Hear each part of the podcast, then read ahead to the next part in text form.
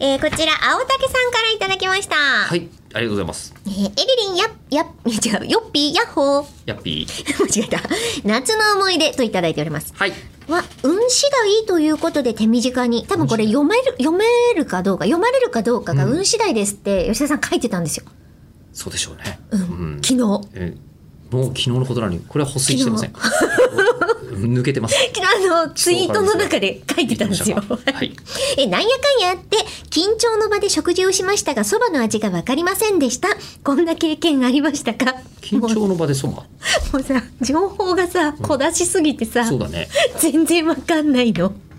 なんやかんやあって緊張の場で食事をしましたがの、なんやかんやを書いてくれ。そうだね。なこっちはもう、ちょ、ね、適宜削除することはあるけど、書いてくれ。味がわからんと。味が分かんなかったってでこんな経験はあったかとそばの味をお前は覚えているのかと聞かれていますどうですか、そばの、今のジョジョっぽかったですよ ね。パンの枚数、えーあでもそれでさ、はいもう本当にあのまたコミ,、ね、コミケで作ったうんオタク落語 CD やめられないなと思うのが、これ今回のじゃないんですけど1個前のやつで、えー、とスウェーデンからやってきた、えースウェーデン人落語家のうん三遊亭好青年君が作ったやつで、うんえーあのこうまああのなんだっけ「ジョジョの奇妙なまんじゅう」相手の作ってたんですよ。ほうで作ってて、うんえーお前は今までに、えー食ったまんじゅうの数を覚えているのかって言われた時に。ちょっとだんだん時そばじゃないのみたいな気がしてきちゃうんだけど こういうのがあるからやめられないんだって思っちゃったんですよ。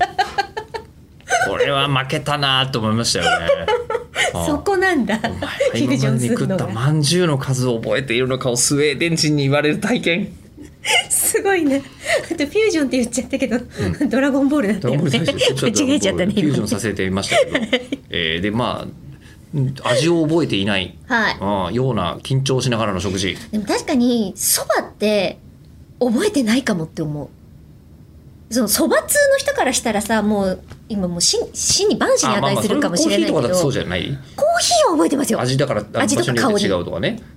でもそばって何食べてるかなっていうとそばの上の一緒の具とか、うんつゆの味な気がしてまあ、それはそうでしょう、ね。そばそのものを楽しむみたいなさ、うん塩かけてちょっといくみたいな、してないかもとは思ううん、まあね、ううんんでもそういうことじゃないんじゃなえいこれ違うなんやかんやあって あ違う覚えてないのは書いてないからわかんないんだもんなんやかんやは緊張するからだったでしょそれなん でなの多分うん、人前で物全然わか食んないべると味が分かんないとかそういうことなんじゃないかなとか